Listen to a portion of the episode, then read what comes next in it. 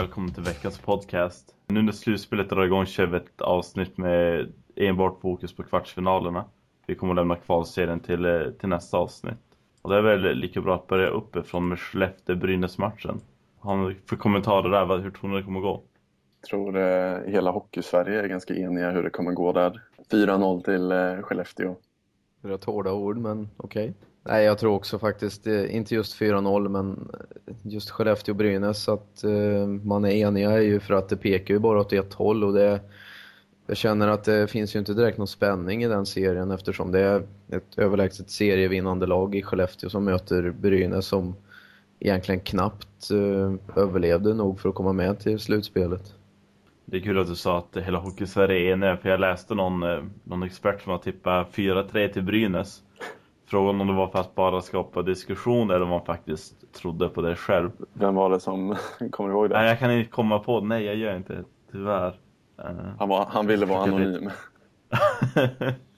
Nej, men det, jag är inne på er spår. Det känns som att om inte Skellefteå tar det där så är det en, en hyfsad skräll. Det är väl lite HV-AIK-stuk över det i så fall. Nästan, nästan värre skulle jag vilja Nästan värre, ja. Alltså, jag vet inte när ett lag har eh, liksom, dominerat grundserien så, så ordentligt som eh, Skellefteå har gjort i år. 114 poäng liksom.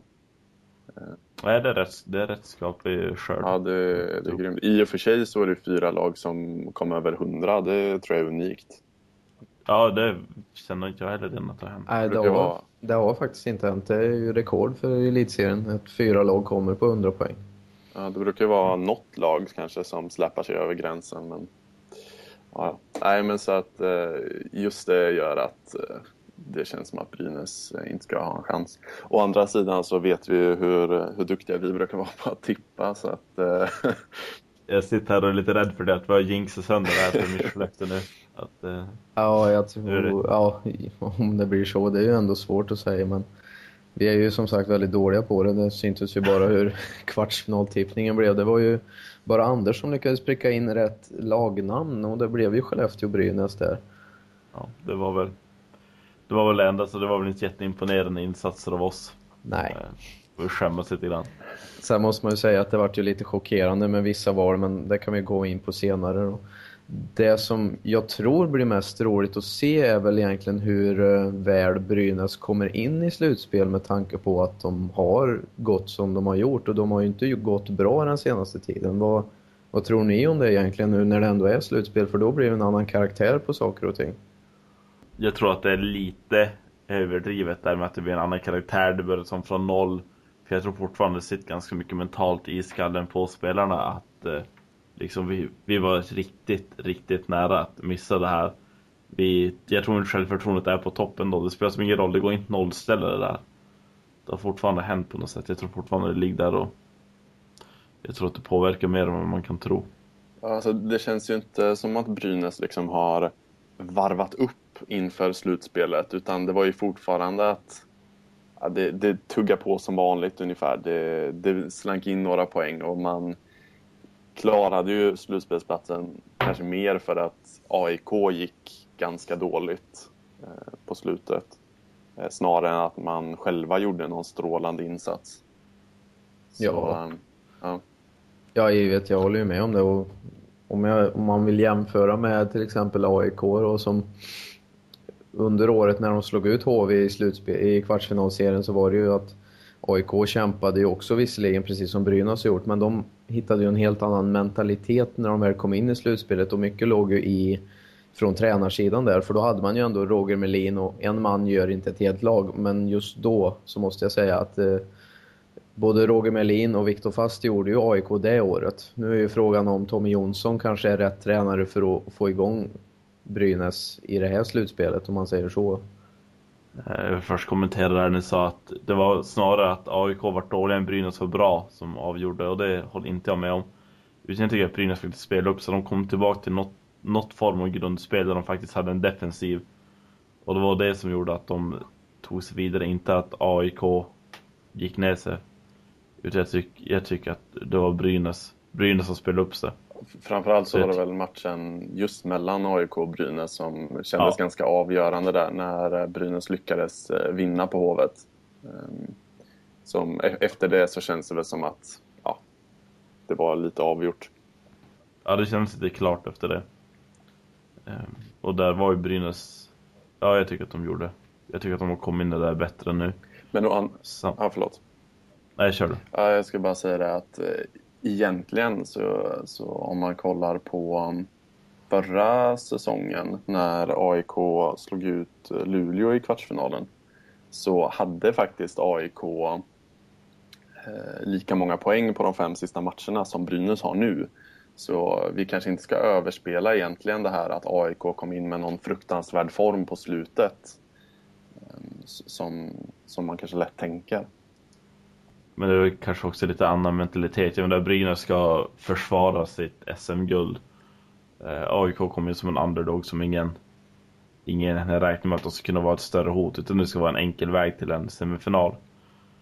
Eh, och då är det där det slog lite fel. Men eh, Brynäs har ju lite en annan press på sig där. Även om kanske väldigt få eller ingen förväntar sig att de kommer att vinna guld igen i år. Så det finns ju ändå någonting där eftersom de tog det i fjol. Jag tror inte de har, eh, jag tror inte de känner så himla mycket press på sig just nu. Jag tror de är, det, det kan ju vara någonting som faktiskt gör att det kan bli lite enklare för Brynäs. Just det här att på slutet så var de ju faktiskt borträknade är ju fel att säga. Men, eh, men att de tog sig till slutspel måste ju vara, vara en sån lättnad att det på så sätt kanske kan vara lite lättare att, att ladda om. Men, men som sagt, jag, jag tror inte att Brynäs har någon chans mot Skellefteå. Men, men med, vi som inte håller på Skellefteå, vi tycker ju såklart att det skulle vara roligt om det kunde gå till sju matcher. Och det blev lite, lite nerv i den serien ändå. Eh, jag ser att de vill höra från er. Vad är det som gör att Skellefteå kommer att vinna över Brynäs? Ja, framförallt så är det totaldominansen som man har hållit nu den senaste tiden och eh, deras powerplay, boxplay, alltså hela deras spel har ju fungerat jättebra. Framförallt att målvaktssidan har stärkt upp varandra eh, med både Jocke Eriksson och eh, Marcus Svensson. Deras spel är ju faktiskt något som vi inte har sett på flera år och jag vill gärna likna dem med det spel som HV71 hade för flera år sedan. Och hittar man det här spelet som man har haft nu och eh, fortsätter med det rakt in i slutspel så kommer man ju inte ha några problem mot Brynäs för att i den senaste matchen som jag såg Brynäs när man mötte Linköping hemma så var deras försvarsspel var ju nästan, eh, ja, som Wennerholm citerade, fel och jämföra med en hönsgård för att inte eh, håna hönsen. Alltså det var så illa så att man tyckte egentligen att även om Linköping gjorde det bra då så var det ju egentligen Brynäs som var sämre. Och det är väl egentligen det man förväntar sig att de ska göra mot Skellefteå också, att Skellefteå kommer att, att göra Brynäs mycket sämre än vad man kanske är. Ja, alltså det, det, är väl just det att Skellefteå har ju spelat, det är väl lite det som du säger nu, att Skellefteå har spelat eh, i princip slutspelshockey om man vill. I en stor ja. del av eh, säsongen. Så jag menar, om, om de kan fortsätta som de har gjort i princip så, så ska det inte vara några större problem. Eh, även om Brynäs kan höja sig ett snäpp. Eller flera snäpp. Ja, definitivt. Jag menar, det, det är ju som i den här enkäten som har publicerats i Sportbladet så nämner man ju till exempel att hitta rätt psyke och det anser spelarna vara den största nyckeln till att, att vara framgångsrik i slutspel och, och har Skellefteå det psyket nog att behålla sitt spel, att tänka på och inte gå ner sig om man får ett litet felsteg eller om det någonting eh, kommer i, i bakänden på dem. Utan att fortsätta att hålla på det så kommer det inte vara några problem. Samtidigt så kommer ju Brynäs kanske att snäppa upp sig något men jag tror ändå inte det kommer vara i närheten av att kunna ens ha en chans emot eh, Skellefteå i kvartsfinalen. Jag är väl också inne igen på samma spår. där Det största hotet, eller igen kanske ändå hotet för Skellefteå är just den mentala biten. Om, låt säga, Honken ska spika igen första matchen då Skellefteå vann med 42-17 i skott och Brynäs vann 2-0 i matchen. Om det börjar bli sådana saker som hänt så kanske det kan ställa till det. Men eh, jag har väldigt svårt att säga att Brynäs ska gå vidare till semifinal i år. Det är enligt mig den klaraste av de fyra kvartsfinalerna. Ja, det håller jag med om. Har vi någonting som vi tror på där? Om du skulle tippa där Anders, vad tror du att det skulle sluta då? Rent siffermässigt. I matcher tänkte du? Ja. Ja, jag tippar 4-1 där till Skellefteå. Och Erik, du... Jag tror in... Ja, förlåt. Ja, jag tror inte att det blir fyra raka, det var bara det jag ville. Ja. Erik, du trodde Ja, jag säger, eh, jag säger nog ändå 4-0. Ehm, det, det, känns som det, alltså, som du är inne på, att det hänger lite på hur, hur man kommer ut i början. Men jag menar, får, får man 1-0 i matcher direkt så nej, då, då tror jag att Skellefteå bara tuggar på och tar det i fyra raka. Ja, och jag skulle inte kunna säga det bättre egentligen att eh, skulle det hända så är 4-0 uppenbart. Men jag, jag säger det nog hellre 4-1 för att, för att gardera lite. Jag tror ändå att Brynäs har någonting i sig så att de skulle kunna ta en match. Möjligen den tredje matchen då. Men eh, ja, 4-1 låter rimligt tycker jag ändå. Så vi går vidare till nästa, till nästa kvartsfinal. Den kanske tuffaste av de fyra, Färjestad-Modo. Och då menar jag inte tuff som att det kanske är den som är mest svårtippad utan mest fysisk. Eh, jag har sagt att det är ett lag som, eh, som tvingas att möta Modo i den här kvarten kommer inte kunna vinna SM-guld. Och då står jag fast vid för jag tror att man kommer vara så slutkörd efter att man spelar, spelar mot Modo. Även om det börjar bli fyra matcher så tror jag att det är för tungt. Ja, jag kan ju inte göra något annat än att hålla med till viss del och att det kommer att bli en väldigt hård kamp. Många, vad jag har fått indikationer på, tror kanske tvärtom, men det är ändå två tuffa och starka lag som liksom vet vad man möter och då måste man höja snäppet hela tiden och då är det hårt fysiskt spel som gäller i 60 minuter varje match. Det finns ju inget annat segerrecept egentligen så att det kommer att bli jättejobbigt för vilket lag som helst där bland Färjestad och Modo att gå in i en semifinal efter man har mött dem här, eller efter att man har mött varandra i en kvartsfinal.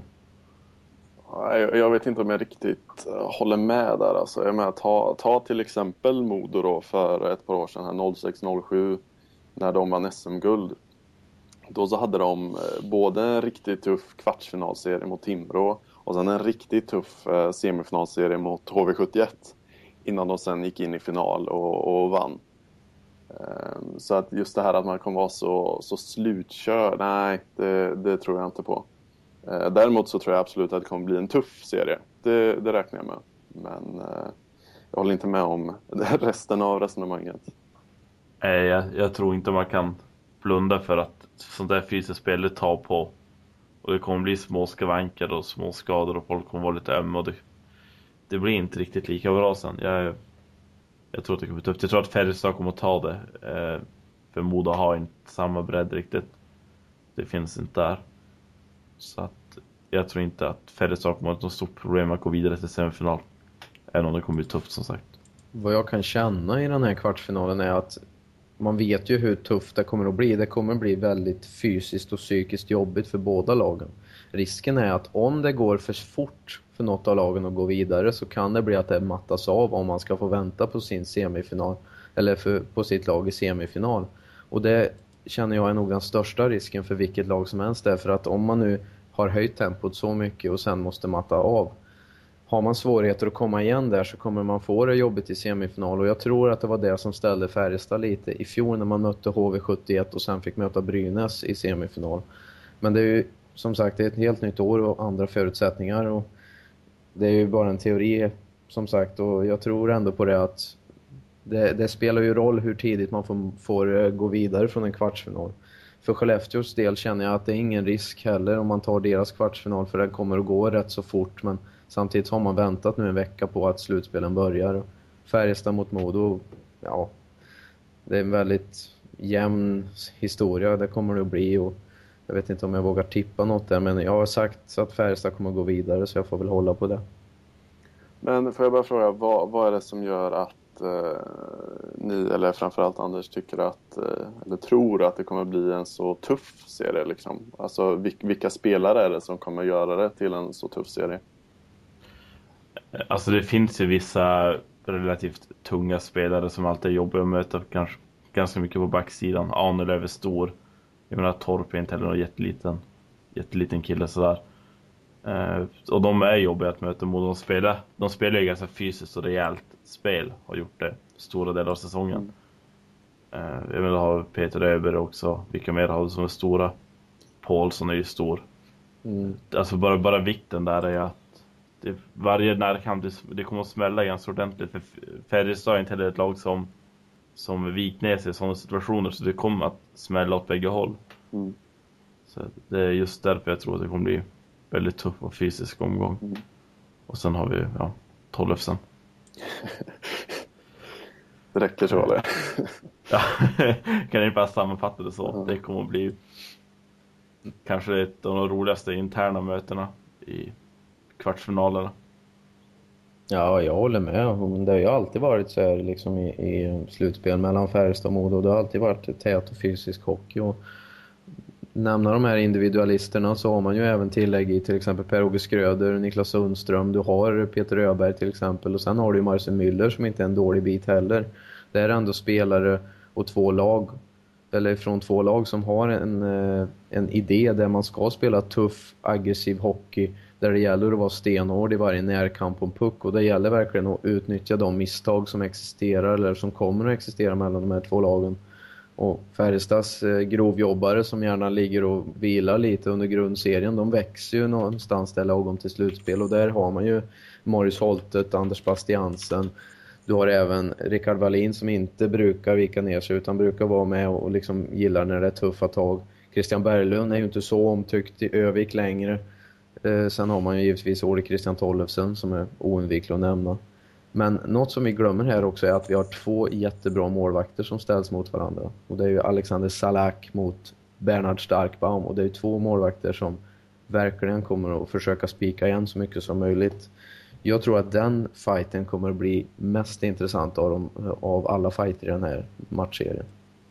Tror du att det är mer spännande än att se då, då Tollersen återvänder till Fjällräven Center? Ja, det tror jag för att uh, han har varit där i fem, han, eller han har mött Modo fem gånger nu den här säsongen och uh, jag känner inte att uh, under grundserien så är det ju visserligen annorlunda men jag känner att det kommer inte vara så mycket mer intensivt under slutspel. Möjligen att det blir lite mer burop och lite mer fulare snack på isen. Men målvaktsfrågan är, som jag brukar säga, det är alltid den viktigaste kampen mellan två lag och vem som kan spika igen mest. Så att jag lämnar mina kort på både Salak och eh, Starkbaum.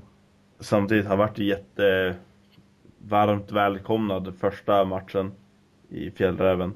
Om jag inte minns helt fel, både med med eh, tifos och sånger och ramser 12 eh, sen. Så jag, jag tror nog att det kan bli ganska ganska hett just där, speciellt om han är inblandad i en situation. Ja, det kommer det bli och han är ju en, han är ju en tuff aggressiv spelare som gärna smäller på när han får chansen så att på det viset så kommer det att bli, bli mycket känslor och så men jag tror inte det kommer att gå överstyr möjligtvis om det om det blir någon, något, något slagsmål eller något sådant. Men eh, ah, jag vet inte. Det, det, är för tidigt att säga tycker jag just nu. Kan vara värt att nämna också att Modo alltså har tagit två poäng mot Färjestad under de fem matcherna i grundserien. Det borde tala en hel del för, för Färjestad att de ändå haft så pass lätt för Modo. Ja, senaste matchen bland annat var ju något av en, en, en, väldigt bra hockeymatch men samtidigt hände det nästan ingenting. Det var två utvisningar under under 60 minuter och båda tillföll Modo. Eh, Modo förlorade med 3-0 och det var gjort på deras egna misstag som Färjestad kunde göra de här målen. Och jag tror att i den här slutspelserien så kommer det att vara det att man måste utnyttja de misstag som kommer ifrån andra sidan för att man ska kunna få lägena själva och det brukar ju återspegla hur slutspelshockey ska vara. Eller hur den brukar vara. Är det någon, vad, har ni, vad ska ni tippa i de här matcherna? Eller i den här? Om du måste säga siffror. Ja, jag har ju sagt 4-1 till Färjestad så jag får ju säga det då. Hålla på det. Ja, jag tror nog eh, lite jämnare. Jag skulle nog säga 4-2 till Färjestad kanske. Jag har också tippat på 4-2, att det blir en lite jämnare omgång än Skellefteå-Brynäs.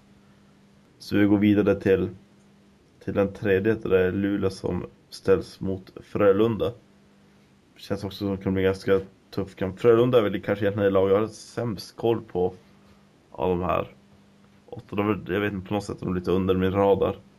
Så jag vet inte riktigt vad man kan förvänta sig den där, i den där omgången. Vad har ni för åsikter? Ja, men jag håller med lite där. Alltså, Frölunda har legat alltså, precis över ehm, um, slutspelssträcket nästan hela säsongen. Liksom. De, har, de har ju inte stuckit ut riktigt åt, åt något håll. Um, så, så till slut lyckades ju krypa upp till uh, sjätteplatsen där. Så jag, jag känner väl lite samma sak så att man vet inte riktigt vart man har dem rent, rent spelmässigt.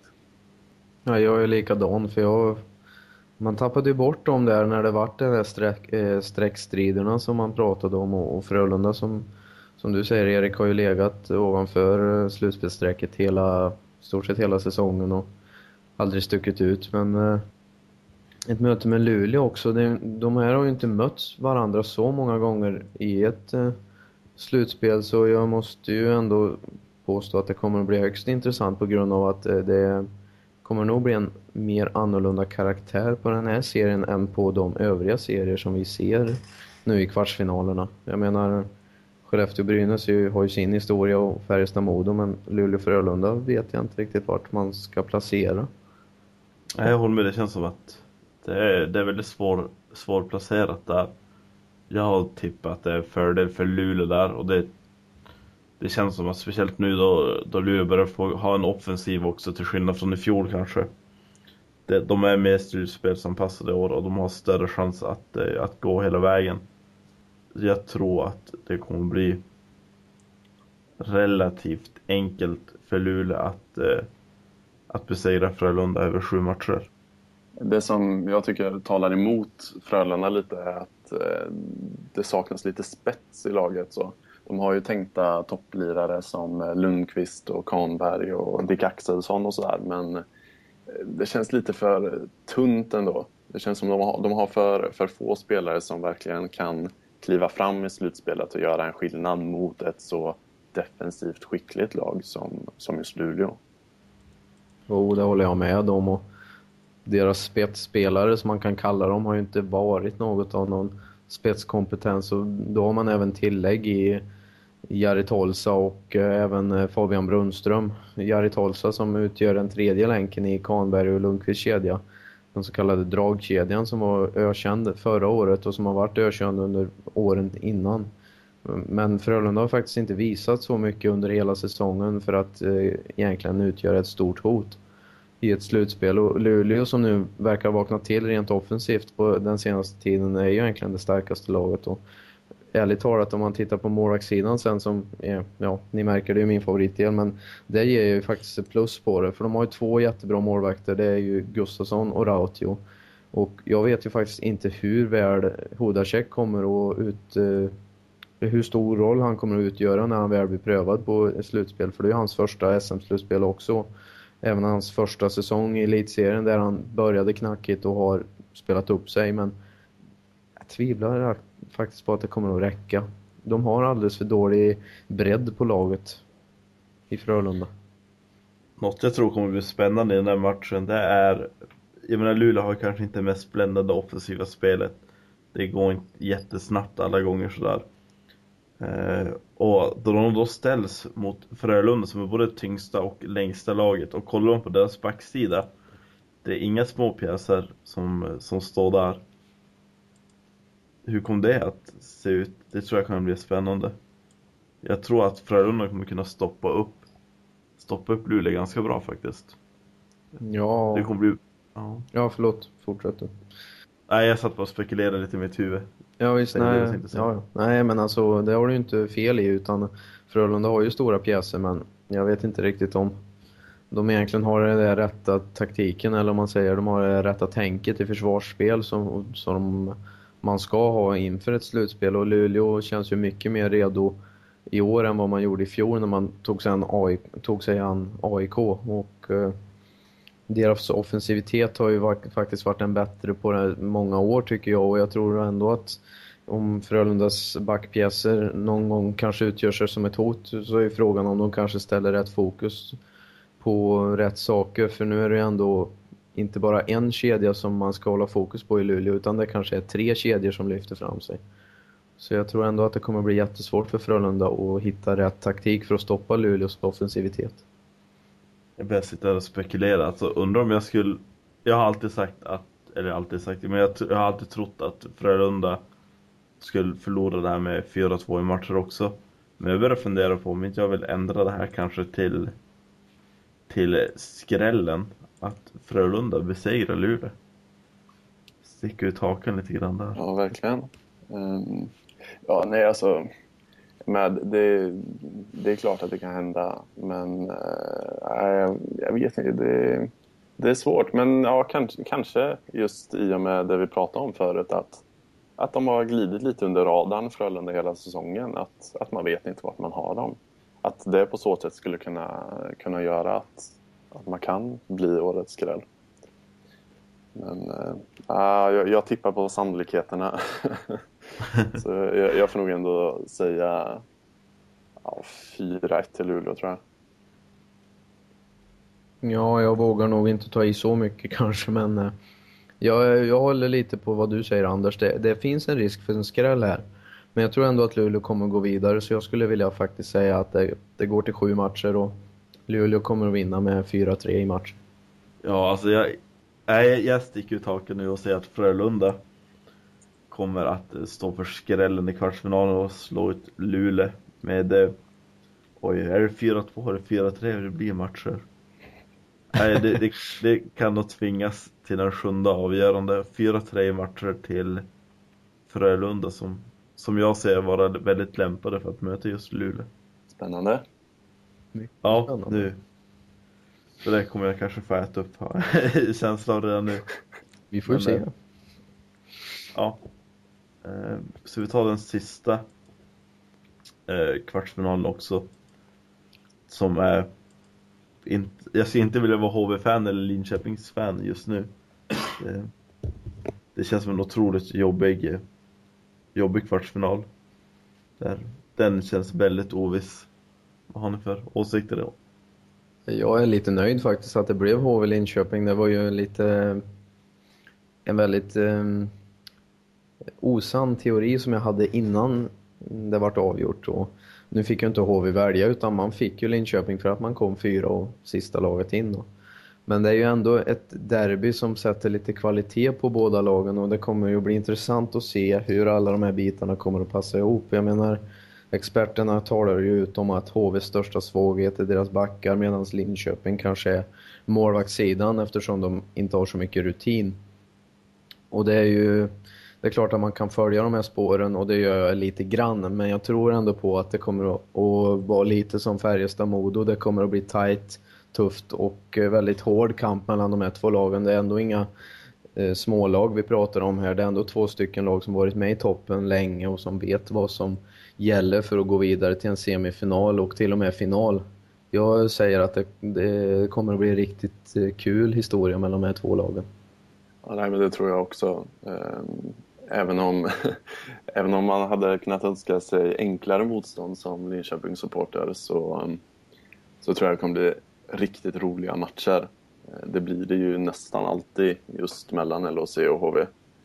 Um, så publikmässigt så är det ju eh, en grym kvartsfinal. Jag tror att, nu är jag färgad såklart, men jag tror att det kan bli den mest underhållande kvartsfinalen i år helt klart två, två jämna lag som eh, det alltid blir eh, lite grinigt mellan. Så, så att, eh, nej, det, kommer bli, det kommer bli riktigt roligt. Ett scenario, alltså, ja förlåt. Nej, kör du Stefan. Ett scenario och jag låter Erik svara först. Ligåren mot Andreas Jämtin. Jag tror inte det kommer hända så där himla mycket faktiskt egentligen. Det känns som det är mycket snack och, och lite verkstad. Eh, jag med, Jämtin tar väldigt sällan fighter och det har vi sett hittills i alla fall att Lee Goren tar inte så himla många fighter han heller egentligen.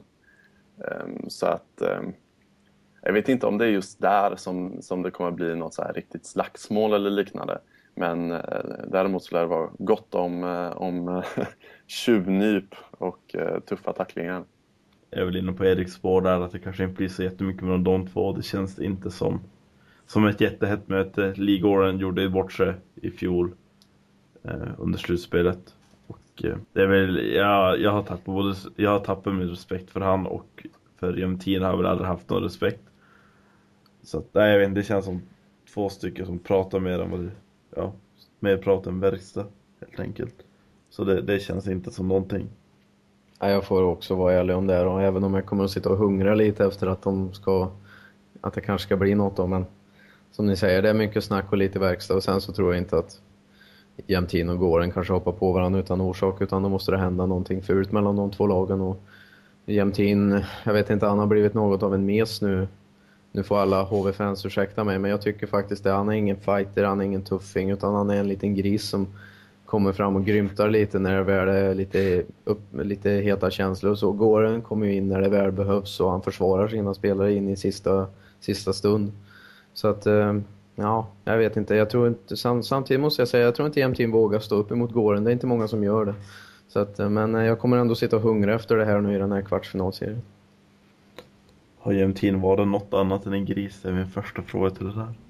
Nej. Känns det så att, nej, jag tänkte du sa att han har blivit en gris. Jag tyckte det känns som att Nej, han är ju... Han, han har varit, varit, en gris i all, alla tider. Han är det och kommer alltid vara det. Jag har aldrig sett honom som en tuffing egentligen. Och, ja, alla HV-fans får ursäkta mig, men det är mitt tycke och jag står för det. Det känns som att du sprider väldigt mycket hat nu. Ja, kanske. Nej, men det, det, det, det jag ser som roligast är som sagt, det ni tog upp tidigare, Linköpings offensiva kanske första kedja mot mot eh, HVs kanske inte jättekompetenta backsida. Eh, och sen undrar jag också hur Gustav Westlau kommer att kommer att fungera i slutspelet. Jag menar, han var otroligt bra i inledningen av säsongen. Eh, skrämmande bra. Men eh, han har ju tappat, han har blivit mänsklig. Och det, det, tror jag kan vara ett problem för HV. De har inte råd med en mänsklig målvakt. Nej, hans fokus har ju hamnat lite fel tror jag för att nu i dagarna så har jag även blivit eh, farsa och det får man ju gratulera liksom. Och, men det, det är ju liksom sånt här som kan hända och då kanske fokuset hamnar fel. Även om man försöker balansera in det här i spelet så har ju han vacklat lite på sistone och blivit lite mer instabil. Jag ser inte samma eh, intryck av honom när han sitter i kassen eller går ner på knä utan det känns mer som att han lever på sina reflexer och det blir ju inte det här stabila liksom med kropp bakom pucken och just att möta Linköping har ju inte varit någon stark sida för HVs målvakter och då har det både varit Gunnarsson och Wesslau som har stått och i ett slutspel så vågar jag nog inte gissa på hur mycket det kommer att betyda. Med tanke på att HV inte är så stabila på backsidan så är Vessla otroligt viktig för den saken. Samma sak gäller ju egentligen för Linköping som får en eh, får in Engstrand nu som prövas för första gången i ett slutspel och då blir det också extremt viktigt hur väl han spelar i kassen, vilket han har gjort eh, fruktansvärt bra under, sett under hela säsongen faktiskt. Har inte han, han har väl spelat i, i slutspel? Ja, det har han gjort. Men han har inte gått in i slutspel som, eh, som första målvakt tidigare. Han eh, har ju varit backup då bara. Mm.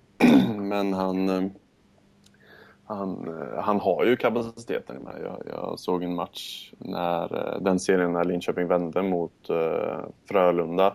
Så gjorde han bland annat en jättematch i Skandinavium som de visserligen förlorade sen på övertid. Men jag tror han, han motade väl någon så 42 puckar eller uh, något sånt. Och var, så att, ja, potentialen finns ju där men det är klart att det, det kan ju kanske vara lite annorlunda just när man är tänkte första keeper och har pressen på sig.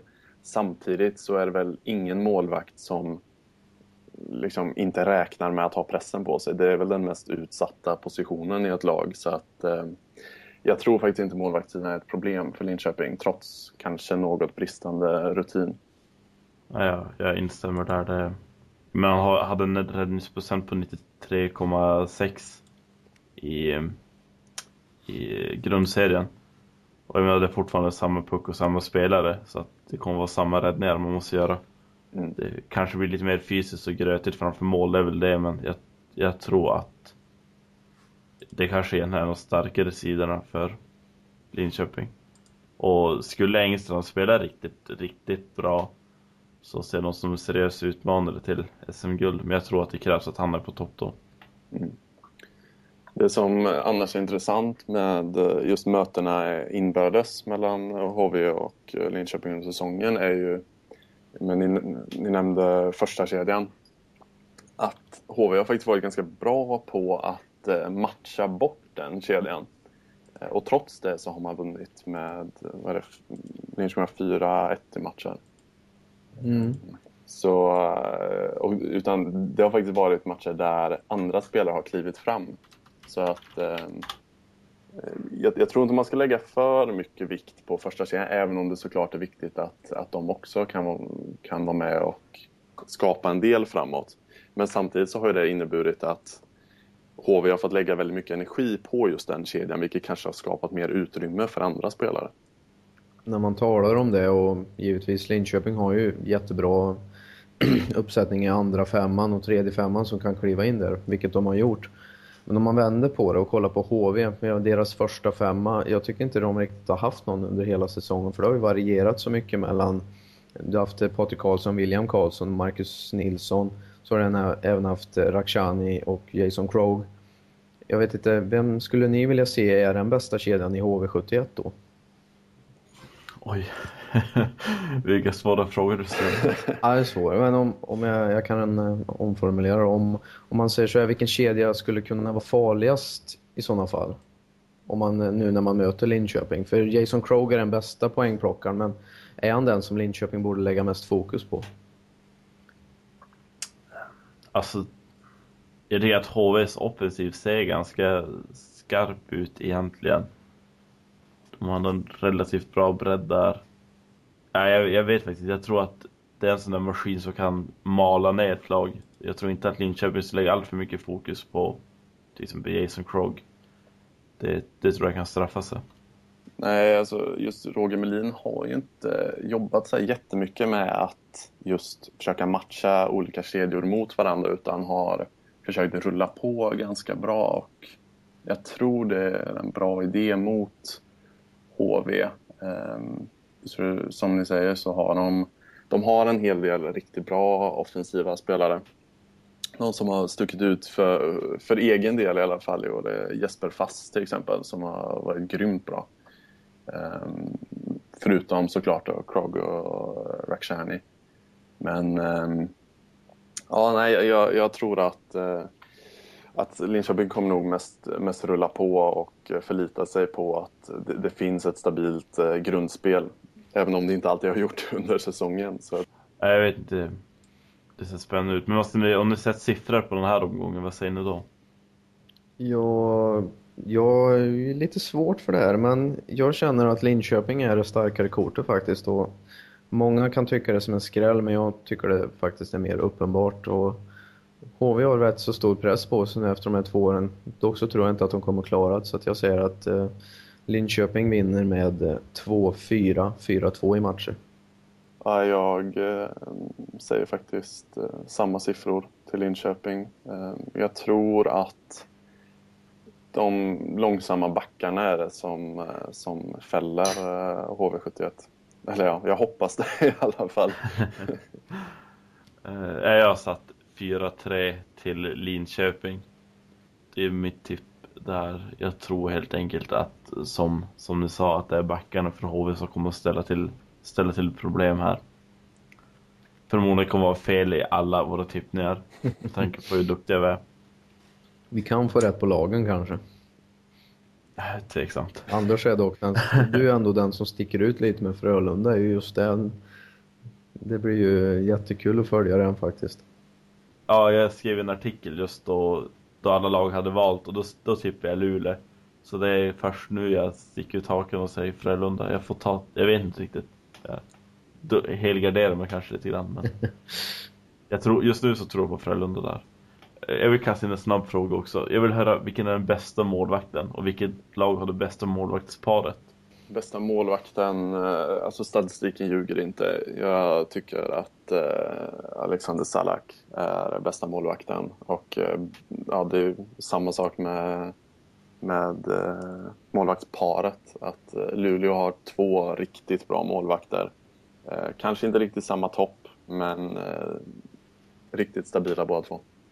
Ja, jag publicerade en en liten analys för inte så många timmar sedan där jag utnämnde Salak till eh, slutspelets MVP-målvakt och jag håller ju på det. Han, han har verkligen det som krävs och även om han inte var med hela vägen när Färjestad tog SM-guld 2011 så var han fortfarande den som tog dem till final och han har fortfarande kapacitet i sig och det ser man ju under grundseriespelet. Sen vill jag utlysa en liten joker faktiskt i Marcus Svensson för, eh, som spelar i Skellefteå. Jag tycker han har verkligen spelat efter vad han kan och inte vikt ner sig någonting i den här konkurrensplatsen som han haft med Jocke Eriksson.